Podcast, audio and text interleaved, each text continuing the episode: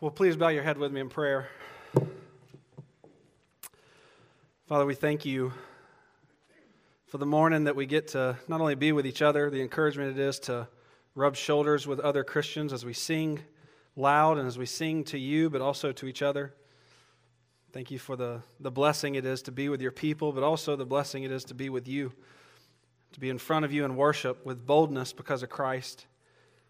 And I pray that you would continue to give us the grace we need to, to benefit from times just like this, that as we open up your word, that you would remind us that we need your help, we need your grace to not only see what's in the passages that we'll look at, but also to understand them and even to embrace them from the heart. Help us to do this for our good and your glory. It's in Christ's name we pray. Amen. Well, I want to begin with just saying greetings from Cornerstone Bible Church in McPherson. It, it is such a blessing to uh, have a brother like Dave and brothers and sisters like Flint Hills Bible Church. It's, it's encouraging to me, um, younger in the ministry, younger in serving as my role there as pastor at Cornerstone. It's encouraging to be able to look to a place like this and, and see what you guys are doing here. So just be encouraged by that. And um, we're thankful to have Dave go preach at our church and uh, be able to be here with you guys and serve you this way. Uh, please turn in your Bibles to Psalm 139, and I promise we will get there eventually. Psalm 139. In God's providence, it was almost 11 years ago to this very day that I found myself in a spot that I never dreamed that I would be. Having just graduated college, I began a cross country road trip from Ivey, Georgia, I V E Y, to Los Angeles, California to attend the Master's Seminary, and two of my best friends at the time agreed to join in this road trip with me. Now, being from such small towns in Georgia, being from a family that just never moves anywhere, um, this was going to be one of those road trips that we knew would be once in a lifetime. So we tried to do our best to make our stops crucial and make them matter. And while there were definitely some fun stops along the way, um, nothing compared to arriving at the Grand Canyon. I remember pulling up there, and you see, growing up, I, I loved being outside. I loved being outdoors, but it usually involved a ball or an animal of some sort. I'm shooting at something or shooting something or throwing something. I'm not much for what I call outdoor museums where you just walk and look. That's just not my style. And so I, will be fully honest with you. When we were pulling up to the Grand Canyon, I expected for this whole thing to just be overhyped. Um, in my head, I was thinking, I knew not to say it out loud, but it's, it's like it's a hole in the ground. Like, I mean, it can't really be that great. And then we pulled up and everything changed. I mean, even standing here now, 11 years later, I, I still can't begin to describe to you the feeling of standing on the edge. I mean, there's where I was at, there's this like thigh high railing. and you're standing there looking over the edge, trying to see something that seems endlessly wide. It looks so far, and there's a part of you that feels like it's fake as you're standing there. It's just too much to take in. And I remember standing there trying to grasp and behold something so great and deep and wide and awe inspiring. I've never once heard of anyone who's gone to the Grand Canyon in their right mind and yawned, and now I get why. Like, I understand it because it's, it's just too much to behold. And even looking back at pictures, there's some that you can find on Facebook. There's, there's things I'll look at. There's ways I try to tell people about it, even right now. It's like, look, you just got to go. I, I can't explain it. Words can't do it justice, pictures can't capture it. So I want you to think about just that illustration with me. Think about how impossible it is for me, a finite creature, to fully behold and comprehend and even explain another finite part of creation. I said earlier it looked endless. We know it's not. It looks impossibly um, glorious and, and, and hard to describe, but we know there is a way to get to the end of it. And here I am as a creature looking at this other part of creation, admitting I just can't do this justice. And that's creature to creature. Imagine how much more impossible it is when we go upwards and we talk about the one who actually is unable to be fully comprehended, God Himself. God, eternally existing as the uncreated one, is infinitely more glorious than any, and I'll say hole in the ground, You know, those verses in like Isaiah where he compares nations to dust. It's okay to use that language when comparing it to God. The Grand Canyon being nothing more than a hole in the ground compared to God. He is infinitely more glorious than that will ever be. And if I find it difficult, I would even say almost impossible to rightly describe the glory of this whole, how much more helpless am I when I look upwards? You need to understand that God, in all regards, is infinite. God is unable to be measured or limited or bound by anyone or anything. For example, Psalm 147 says that God is infinite in his understanding. Psalm 145 says he's infinite in his greatness. Psalm 139 says he's infinite in his presence. And Psalm 90 says he's infinite in regards to time. And we could continue to go on and on. And in all of God's being, he is infinite. So when we try to consider our infinite God with our finite minds, we bump into this issue that we're calling incomprehensible, incomprehensibility. That's the subject of our study this morning, the incomprehensibility of God. And before we look at what Scripture says, before we turn to quickly look at Psalm 139, there are a few clarifications that need to be made when you make a statement like God is incomprehensible. You need to know from the beginning that this means primarily two things, and this is what we're going to spend the rest of our time kind of digging into. First of all, to say that God's incomprehensible, it means that you as a creature will never fully comprehend everything about God.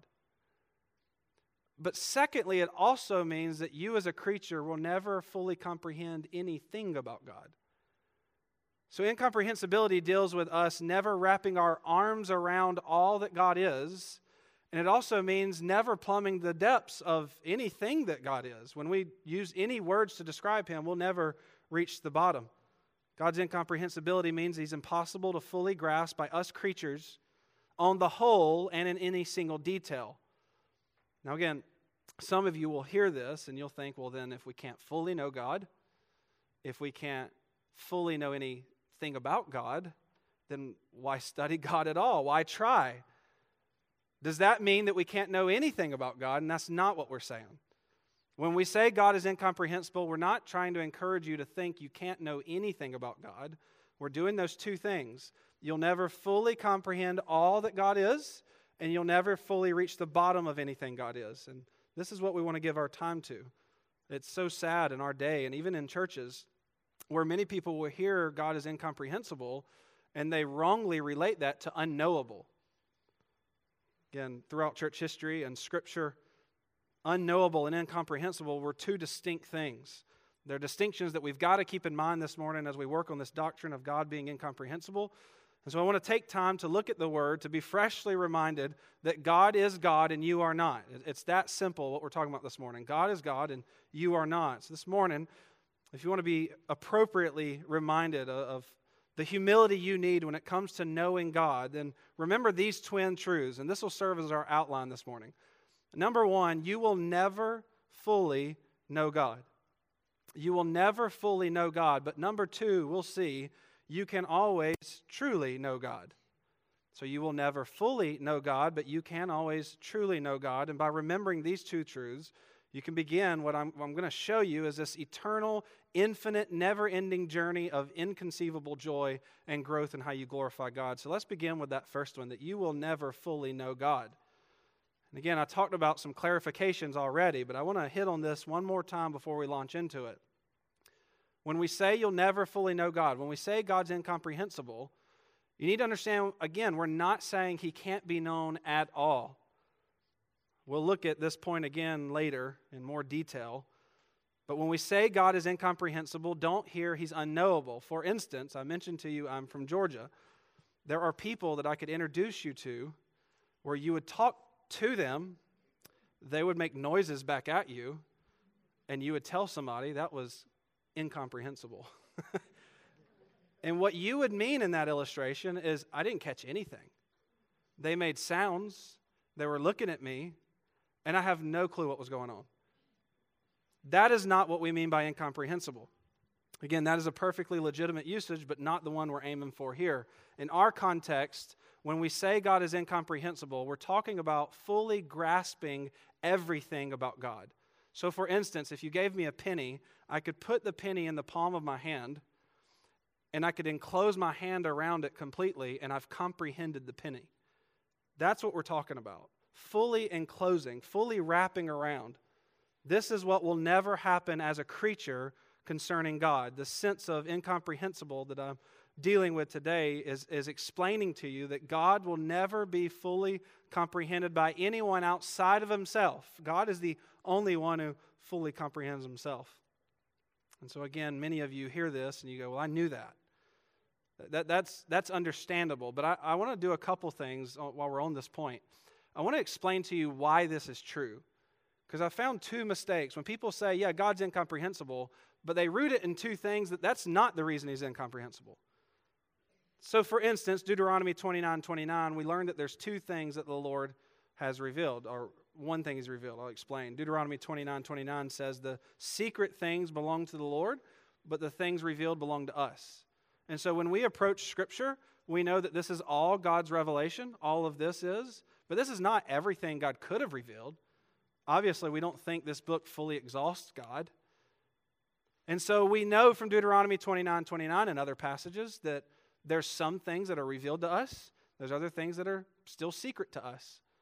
And sometimes we think that's why God's incomprehensible, because if I just had more information, I would fully comprehend Him. That's not why God's incomprehensible. It's not due to a lack of revelation on our part.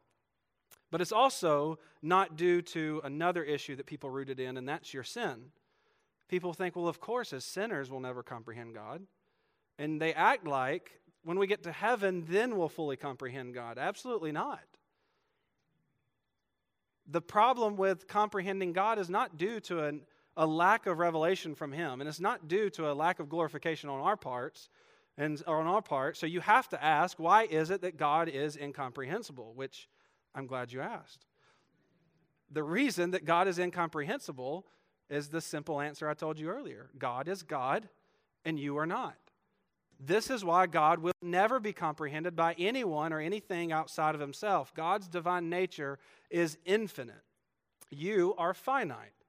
The ultimate reason that you will never fully comprehend or enclose God is because you're a creature, He's the creator. Heaven will not fix that, heaven will not change that. Your sin does not cause you to be a creature and Him creator. That's not the distinction. The distinction is He made you, you are finite, He's infinite. You're in Psalm 139. Look at verse 1. You'll see what I'm getting at. Psalm 139, verse 1 O Lord, you have searched me and known me. You know when I sit down and when I rise up. You discern my thoughts from afar. You search out my path, my lying down, and are acquainted with all my ways. Even before a word is on my tongue, behold, O Lord, you know it altogether. You hem me in behind and before, and you lay your hand upon me. Such knowledge is too wonderful for me. It is high. I, notice the language, cannot attain it. David's not saying these thoughts about God are just really hard to attain. He's not saying they're just really difficult to attain. He says they're unattainable. You can't do it. God hems us in, we don't hem him in. Look over at Psalm 145. Psalm 145, verse 1, just to show you more of this inability language. Psalm 145, verse 1 I will extol you, my God and King, and bless your name forever and ever. Every day I will bless you and praise your name forever and ever. Great is the Lord and greatly to be praised. I want you to finish this for me. And his greatness is what? Unsearchable. Not hard to search out, not difficult to search out, unable to be searched out. Again, this is not like your, we have the, the saying, you know, it's like finding a needle in a haystack. Well, with the right tools and amount of time and, and hard work, you could conceivably find a needle in a haystack. We would we know that that's hard, and in fact, it's so hard that we use it as a phrase that comes across as impossible. But technically, it really isn't impossible because that needle is in there, and you could do the right work to get to it. That's not the way this is this is talking. When we say that God is unsearchable or he cannot attain the thoughts, David, we're talking about an inability on our part. Look at Psalm 147. I tried to get Psalms that are right next to each other just to help you see that this is not a, a, one time truth. And this one, there's something. There's something in some of these words here that I want to walk you through just very briefly, just to show you the contrast that sometimes we miss says, Praise the Lord. Psalm 147, verse 1. Praise the Lord, for it is good to sing praises to our God, for it is pleasant, and a song of praise is fitting. The Lord builds up Jerusalem. He gathers the outcast of Israel. He heals the brokenhearted and binds up their wounds. He determines, notice, the number of stars. He gives to all them their names. Great is our Lord and abundant in power. His understanding is beyond measure. Again, God's understanding, notice the language, is beyond measure. Not hard to measure, not difficult to measure, not just too big to measure. It's impossible to measure. It's infinitely beyond measuring. You can't do it. But again, this verse is even more clear than on our first reading shows us. In verse 4, it says that God determines, and it uses the word the number of stars. So God can number the stars. There's a limited number. We look at it and go, it's limitless, but it, it, truly it's not. God can number the stars. In contrast, in verse 5, the ESV says that God is beyond measure. If you're using an NASB, it calls God um, infinite. And there probably is a footnote in your NASB, and it says literally no number. And so you have this contrast in verse 4 God can number the stars. Verse 5 God is no number, He can't be numbered. So again, we're dealing with this issue that God is the creator. He's the infinite one. We are not. God cannot be numbered or measured or fully grasped or fully comprehended. And all of this helps us root the idea that God's incomprehensibility by us is rooted in his nature as God. Again, this means that your inability to fully grasp God is not due to you being a sinner, although that doesn't help you. It's not due to we don't have perfect or we don't have full possible revelation. The reason that God's incomprehensible is because He is God. This is an eternally uh, existing distinction that will never be surpassed. God is God and you are not. There's a legend in church history where Augustine was walking along the beach. He's trying to think about the Trinity and he's trying to wrap his mind around it. And he walking along the beach and he sees a small boy scooping water out of the ocean and he's using these tiny seashells. And augustine asks the boy and he says what are you doing? The boy says i'm trying to empty the ocean which you think about it emptying the ocean would be hard enough but a small boy with small shells this is just laughably, laughably impossible so augustine the story goes walks off chuckling to himself what a silly thing for a young boy to think with small shells he can empty the ocean and then it hits him. It's like, here I am trying to wrap my mind around, not grasp anything about, but wrap my mind around our triune God. How, how much more impossible is that? If you think a small boy with small seashells emptying the ocean is laughable, and then you claim to fully grasp God, you don't get the irony in this contrast. But here's the catch that I want to make you aware of. As I told you earlier, there are two parts to God being incomprehensible that I want to make clear today. It's not just you'll never fully wrap your mind around all that God is. You need to feel the weight also of anything you do know about God, you'll never fully exhaust that one thing. So, God's incomprehensibility means that you will never fully grasp all true things about God or any single true thing about God. Let me ask you this, and I, want some participation. It's cold outside. You can warm up by talking. Let me ask you Is God love? Yes. You know that how? Just any answer. How do you know God is love? Because he revealed it. He said, 1 John, God is love. The fact that you know that about God is not a claim that you know everything about God now. And it's something that you can know with such conviction that if anybody were to come across and say, God's not love, you would know enough that you would say, oh, that's wrong. The point that I'm trying to show you is you can still truly know God even though you don't know everything about God. But just take that one thing that I would imagine everybody in this room is convinced of at least intellectually. You know God is love. And let me ask you do you think you fully grasp all that that means? Do you think you fully comprehend that statement, God is love? So much so that you can go, you know what? I've given a couple years to studying God is love. I think I'm done. There's nothing else to be searched out. There's no more application to make. There's nothing more to enjoy. On to the next attribute. Obviously, no one would say that in their right mind. This is why we love great hymns like the love of God. It understood God's incomprehensible nature. The love of God is greater far than any tongue or than tongue or pen could ever tell. This hymn was written with the idea in mind that God is incomprehensible on the whole, but even in just the fact that we know God is love. It goes on to say this, and I want you to imagine this in your head. Could we with ink the ocean fill, and were the skies of parchment made, were every stalk on earth a quill, and every man a scribe by trade? So, again, I want you to actually imagine this. Imagine all the ocean is ink, all the sky is paper, every human on earth can write, and every stalk, or just take tree or whatever, is a pen. The song goes on to say this To write the love of God above, it would drain the ocean dry, nor could the scroll contain the whole, though stretched from sky to sky. In other words, if you had an ocean full of ink, a sky full of paper, and everyone could write, and we all had utensils, we'd run out of ink and run out of paper before we ever got to the bottom of God's love.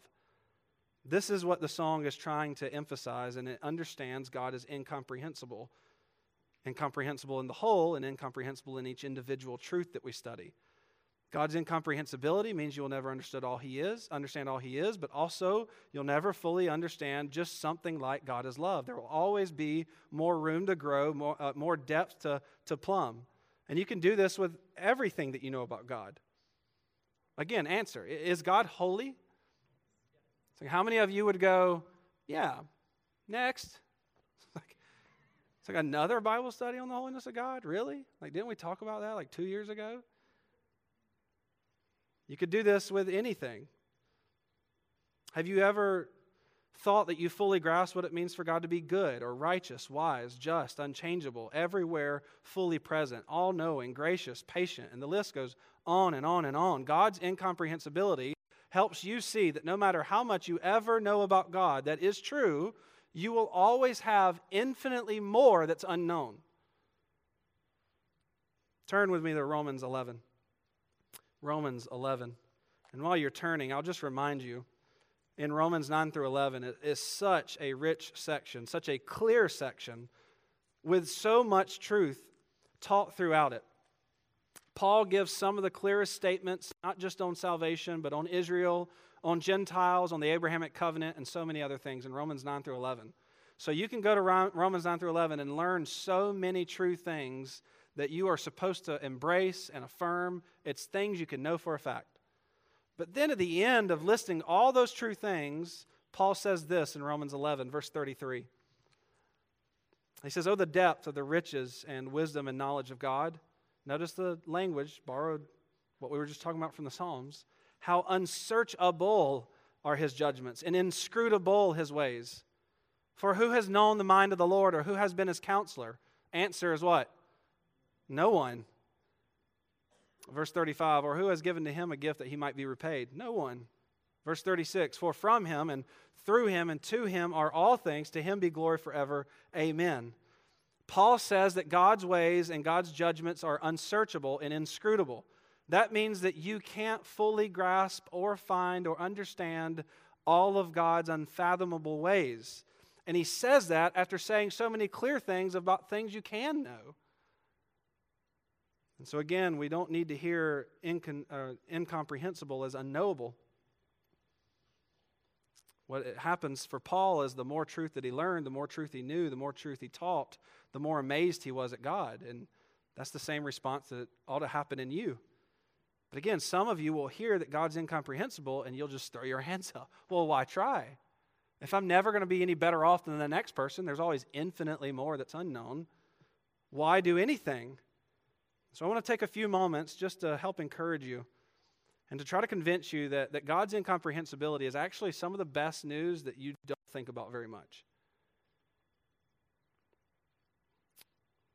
Learning that God is incomprehensible should have the opposite effect It should light a fire in you that causes you to want to know God better and better and better and to never throw your hands up and quit just because you'll never get to the end. To the believers in the room right now, I want you to think about your current knowledge of God. Just take any or all things you know about God. And I want to ask you a question. You can answer this to yourself. With all that you know about God that's true, are you better off for knowing that? Are you more thankful to God that you have a clearer picture of God? Or do you think you'd be better off with more ignorance or more darkness?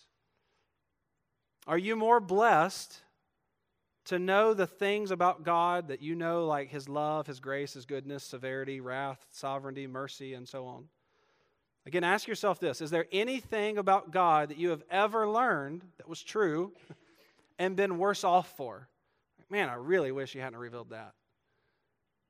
Is there anything about God that you could ever learn and you would say, that's a harmful thing to learn? Absolutely not. The reason for this is because God is objectively good and inherently glorious.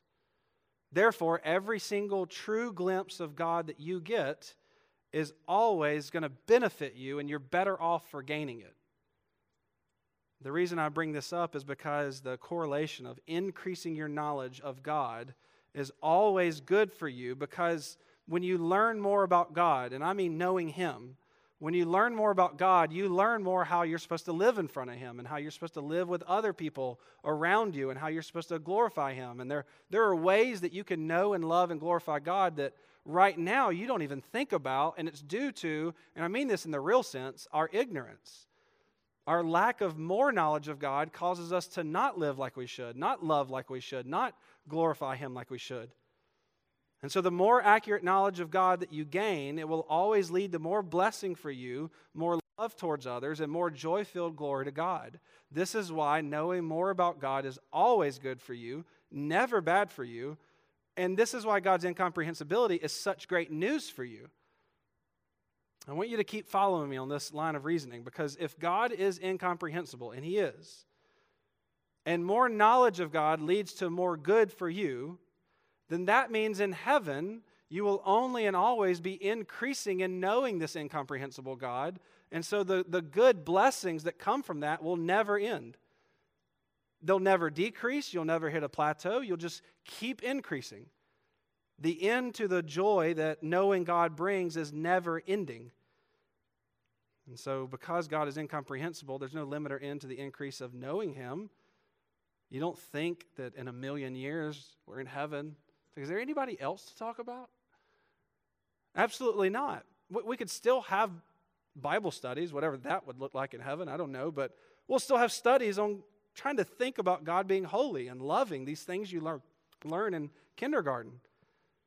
And it's because God is incomprehensible. In heaven, you will only and always be accurately increasing in your knowledge of God, which means you will only and always be increasing in your love, joy, happiness, blessing, and glorifying of God. That, that is what we love to hear. The, the happinesses promised in Christ are never ending, and that's not just a time thing. They will never end as far as time, but they will never end as far as increase. And it's because God is incomprehensible. I mean, just imagine for a second, as I've said several times, if God could be comprehended by you. Could you imagine a, a, more disappointing heaven than that? Where you reach the end of thinking about the greatest thing that you could think about being God. Again, your love would have a limit, your joy would have a limit, the way you could glorify God would have a limit. You could retire in heaven from knowing God. But again, we know that's not true. Why? Because God's incomprehensible. So you are guaranteed in Christ to have an eternally lasting joy, but an eternally increasing joy. And as that grows, your interactions with others on the new earth will always be more enjoyable than they were before, and your glorifying of God will always increase. This is why heaven is, is often described in, as, from Puritans and even in Scripture as the word blessed, uh, blessed is always, as not always, but a lot of times it's in the plural. Blessednesses is happinesses in heaven. It's just unending. You can't describe it. So, again, this endless, increasing joy can be yours from knowing our incomprehensible God. This is why you have to give yourself now to the study of His Word, because we get foretaste of this now. Again, the, the book that we are looking at right now together, the Bible, is God's self revelation. And that means every new thing that you discover in here leads you to a new realm of love and glory and joy and happiness that you were previously being robbed of due to ignorance. Because in the pursuit that we're giving ourselves to to know this incomprehensible God, we need to see this encouraging truth that it's an increasing, ever eternally increasing pursuit, but also you do it with humility because you know God is incomprehensible. I, God, I need you to help me know you. I need you to not only reveal yourself to me, but help me make sense of this. There are passages that you read, I don't get it, and then you're reading it later and it clicks. I, I, I get it. Not everything, but I get some, something of it. So we need God's help in this pursuit. But as great as all that is, again, I mentioned there's one problem that we have to deal with talked about it a little bit earlier. Some people will hear God's incomprehensibility and they'll wrongly assume that means you can't know anything about God. They equate God being incomprehensible with God being unknowable, which is a costly mistake. It is a currently joy robbing mistake and a glory forfeiting mistake that you can't afford to make. So that's what we want to turn to with the rest of our time. We saw earlier you will never fully know God, but we want to end with this idea that you can always truly know God. Again, it's important to point this out because so many in our day, influenced by the, the, the, horrors of postmodernism, they assume it's arrogant for you to claim to know anything for certain. They act like a claim to know anything is pointless unless you also claim to know everything. And this is the way that you get treated in the world. They wrongly assume they're the humble ones who act like God hasn't spoken and act like he was unclear they act like that's humility when Scripture teaches plainly that real humility is found in submitting to and affirming what God has said, not questioning and ignoring what God has said. It is the height of arrogance to say that God has been unclear or wrong in how he reveals himself to be, not humility. So, again, you will never fully know God, but you can truly know God. And this is obvious, if nothing else, for how much Scripture talks about you must know God. I mean, think about how much Scripture expects you to know God. For example, think about Romans 1, where Paul makes it clear that God has revealed himself in a general way to everyone since the dawn of creation. This means that when people reject God, Romans 1 says they're without excuse. And the, the point there is God, who is incomprehensible and infinite, he has revealed himself in such a way that it was clear and you should have known about it. And the fact that you don't is not that he was unclear, it's you're rebellious. The illustration that was given to me in Romans 1 was it's like everyone was born with this beach ball above the water, and the people who reject God shove it under. It's like when you claim there's no beach ball, you're ignoring your intentional attempts to shove it under the water and get it out of the way. That's what Romans 1 is, is trying to explain. And so God has revealed himself, though he's incomprehensible he has revealed himself in such a way that there's this obligation that you must know him. And so, again, their ignorance in Romans 1 is due to rebellion, not a lack of clarity. Think of all that God has revealed himself, like we talked about earlier. You can know it for a fact while also admitting, I don't know everything. 1 John 4 8 says God is love. 1 John 1 5 says God is light. I'm sorry, John 4 24 says God is spirit. And Romans 3 26 teaches you that God is righteous. These are clear propositional truths that God has made about himself that you can and must affirm with conviction from the heart, or else it's the peak of arrogance. So don't be surprised or swayed by these false claims of humility. When you embrace God's revelation about Himself with conviction from the heart, you are exercising the true humility He intended you to exercise because you're the one listening to God. You're the one submitting to what He said. To not cling to this revelation about Himself is arrogance. So, again, being clear on this will help you avoid the, the secular agnosticism that kind of dominates our day, where people claim the only thing you can know is that you can't know anything. It's the kind of thinking that's wreaking havoc in our societies, and sadly, many in the church aren't as immune to it as you think. They're, they're what I'll call religious agnostics. They'll know God exists, but how dare you say anything specific on him or her, they'll say. I remember this one illustration where they said, you know, all our religions are like stained glass. God is this pure source of light shining through the stained glass, and you know they see green and you see red, we see yellow. That's the way we see God. I mean, nobody has the corner on the light behind the glass. It's like, come on. that is not biblical or true at all. Again, it's arrogant to claim ignorance where God has spoken. It's true humility to believe what he has said, even if that affirming, uh, even if affirming what God has said cost you your life or your family or your comfort. That's real humility. And though God's revelation about himself will never be fully comprehended by us, he has revealed himself in a way that you can truly know God. You can benefit from knowing him right now. And so, again, while you don't know everything exhaustively, you don't know anything exhaustively, you do know some things for certain. You don't have to know everything to know something, is the point that we're trying to make. You can truly know God, but again, make sure you're careful about this. In churches, I'm assuming like ours, I'm throwing you in with Cornerstone Bible Church, where we emphasize studying Scripture and good theology and doctrine. We, we try to study those things. It can become easy to study things about God and not God. It can be easy to affirm things about God because Scripture says it, but you don't actually love God more. It would be like learning more facts about your wife, but you really don't care any more about her than you did before you learned them. This is a danger that we run into. So make sure in your pursuit of knowing God, you're actually pursuing knowing God, not just theology. Good theology is not the end, it's the means. I want to know God through having good doctrine and theology. John 17, 3, Jesus said, This is eternal life. Just stop there. If you're not familiar with this verse, just listen to it. If I had stopped you on the way in this morning and said, Hey, what's eternal life? I would imagine most answers would deal with existing forever. It's like, well, if, if eternal life is just existing forever, then people in hell have eternal life? No, they do not have eternal life.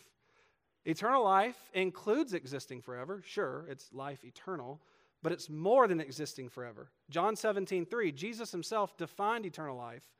This is eternal life, that they know you, the only true God, and Jesus Christ, whom you have sent. Knowing God is life. It is eternal life, Jesus says in John 17, 3. This means eternal life is not just existing forever, as I said, it involves knowing God forever. And if eternal life is knowing God, then you can tell who has eternal life because they're giving themselves to the means of what it takes to know God, sitting under Scripture. Again, this is where God has told us about Himself. What better way to know the incomprehensible God than to listen to the revelation the incomprehensible one has given about Himself? If anyone knows God, obviously it's God. So you can and must begin this quest to dig into knowing your infinite, incomprehensible God by studying His Word even today. And you can increase in this knowledge that never ends. Turn to Ephesians 3. This is one of my favorite prayers in Scripture just because it's so contradictory. And I, I won't say it's such a paradox. It doesn't contradict itself. But Ephesians 3, Paul makes this prayer that emphasizes this idea I'm trying to get at God's incomprehensible, yet knowable. You can truly grow in your knowledge of God and never end. Look at Ephesians 3, verse 14. For this reason, I bow my knees before the Father, from whom every family in heaven and on earth is named, and that according to the riches of his glory he may grant you to be strengthened with power through his Spirit in your inner being, so that Christ may dwell in your hearts through faith, that you, being rooted and grounded in love, may have strength to, notice, comprehend with all the saints what is the breadth and length and height and depth, and to know the love of Christ that surpasses what? Knowledge. It's like, hold, hold on a second, Paul. you want me to comprehend what surpasses knowledge. This is the tension that we're talking about in this incomprehensible doctrine. Paul prays for these Christians, and we can even apply this prayer to us today to comprehend the incomprehensible God. Paul says, I'm praying that you would get to the bottom of that which there is no bottom. This is what Paul's praying. And it only makes sense if God is both incomprehensible yet knowable, which he is. Again, I'll remind you of why this is great news because as you continue to comprehend more and more things about God who is incomprehensible, you are on an endless pursuit of growing and being blessed. And since there is no end to Him, like I've said several times already, there's no end in your growth of knowing God, which means there's no end in the blessings of knowing God. Again, if God were able to be comprehended, it would be one of the worst things that I could imagine. A comprehensible God is eventually a boring God. You would long for something more interesting, but that will never be the case with God. That means you'll never, ever get over how amazing that He is. I think it's uh, amazing grace, right? The, the final stanza, when we've been there 10,000 years, and it's just, we're just saying the same thing. Again, I don't care who you are, what your status is right now with God. You may be a visitor here, or a member, or a deacon, or some guest preacher from McPherson. I, I really don't care on this point. Your knowledge of God is infinitely smaller than all that can be known about God. You take the person who knows the most about God in this room and the person who knows the least about God in this room, and there may be differences, and there will be differences, but both of them have infinitely more to learn. This is what gives us such encouragement for an endless growth and joy in heaven. Again, this is why our incomprehensible God is such good news. This is life changing news. I mean, just take, for instance, God's wisdom. Let's just, let's just all acknowledge right now together that God is wise. If you are a Christian, you know this is true, but what we're saying today is He's infinitely wiser than you imagine at this moment. So think about how that would apply in your situation when life is not going like you think it should when life's not making sense. And you may even make the statement or have the thought, you know, if I were God, and you start running down that path. You're claiming that God can not only be comprehended, but his wisdom's off. It's wrong. It's not as great as you thought it was because your superior wisdom would plan your life this way. This is the way that we start to act when we forget that God's incomprehensible. Again, this is what gives rise to complaining in our lives. You start to think you've got God figured out, you've got His wisdom, your situation figured out. God's dropping the ball here. Somebody needs to tell Him. I'll probably tell some people at church. I'll definitely uh, let people know on Facebook that God's not f- fulfilling His obligations here. And so we start complaining. Complaining is a way of forgetting God's incomprehensibility. But in your more sober moments, even sitting right here, right now, you know better than that. You know God is wise and He's infinitely wiser than you can ever imagine or will ever comprehend. So when God promises everything will work out for your good and my glory, when He promises that and you bump into situations in life where you go, oh, it doesn't look like it, um, that's where you go, you know what? I, I can't even begin to scratch the surface of how wise God is. I have no clue how it's going to happen. I just know that it will happen. This is the way God's incomprehensibility can help you.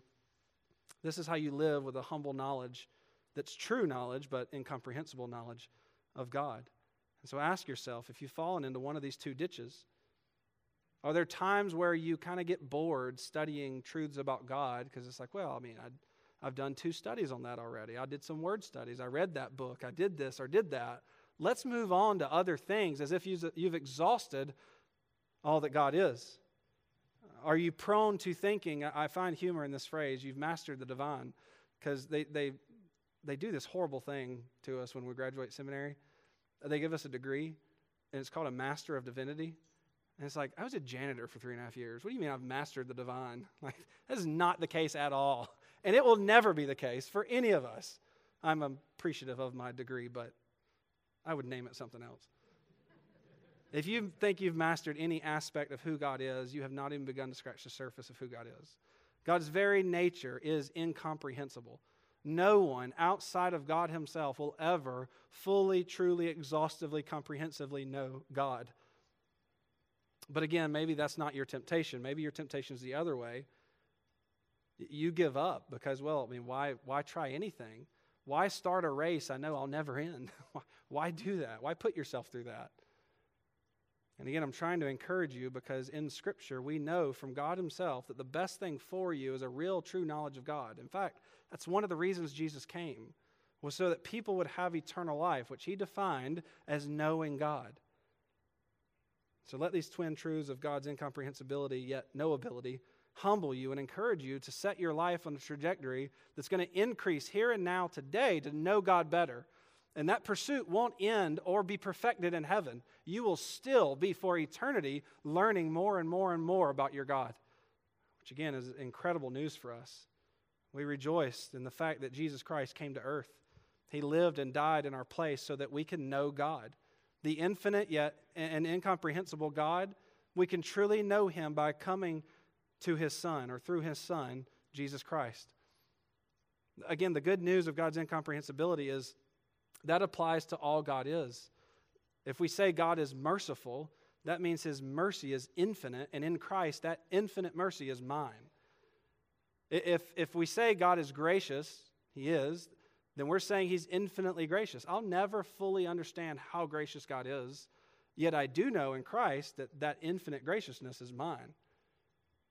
And so by faith, we can know that all these infinite qualities that we love so much about God are for us rather than working against us. That your sins that are too many for you to count are no match for His infinite grace. You keep needing more and more and more grace every day, and yet God keeps giving more and more and more grace every day. It's almost like, and I hope this comes across okay, but it's almost like there's this infinite bank account that you keep writing checks from, you keep spending, and the balance just never decreases. That's the way it comes across when God's infinite grace is poured out on us. You go, man, I've just asked too many times for forgiveness. It's like you're doubting God's in, infinity, His infinite grace, His incomprehensibility. This is what you're questioning when you say things like that. This infinite grace and mercy is for all who come to Him through His Son, because through Jesus, you can actually know this infinite God. Because of Christ, your sin can be dealt with, your lack of righteousness can be supplied, and a real and eternal, what we'll call covenantal knowledge of God, can be yours beginning right now and going on forever and increasing forever. So that all of your life is currently and forever being shaped by a real and eternally increasing knowledge of God. And, and that, as I said earlier, is what leads to an eternally unending and unincreasing or undecreasing. However, I'm from Georgia, so just bear with me. The fact that you can know that God and that knowledge will never end nor cease to grow is reason for us to long so much for heaven, to be done with sin's power and presence and the, the penalties, to be done with all that, and to just know God. Again, this is one of the key reasons Christ came, was so that you could know Him. So, through all this, the encouragement is to begin today what you'll never cease doing for all of eternity, and that is to behold your incomprehensible yet knowable God. Let's pray. Father, thank you again for the encouragement it is to, to just think in some small, kindergarten type way of your greatness. Even preaching a sermon on your incomprehensibility, it, it still is, is laughable in many ways to think that we've even started to explain how infinitely great you are. Father, keep us from the pride that, that so easily creeps in in thinking that we've got some corner on the market on knowing you and thinking that we've mastered some aspect of you or the whole of you. Help remind us that you are God and we are not. Help us remember that as creatures, we will never fully comprehend or fully search out or fully find or grasp you in your ways. But also encourage us as your people to, to give our lives to rightly know you. Help us stay away from the discouragement that it can be, that we will never get to the end of this. Help us see the, the joy and the, the benefit, the blessing found in knowing you. The tension that we're trying to affirm here that we will never, ever fully exhaust any or all things about you. And yet we can be truly and eternally blessed by knowing real things right here and now. So help us give our lives to that. Help us encourage each other in the church to do that. Help us to love you through your Son, Jesus Christ. It's in His name we pray.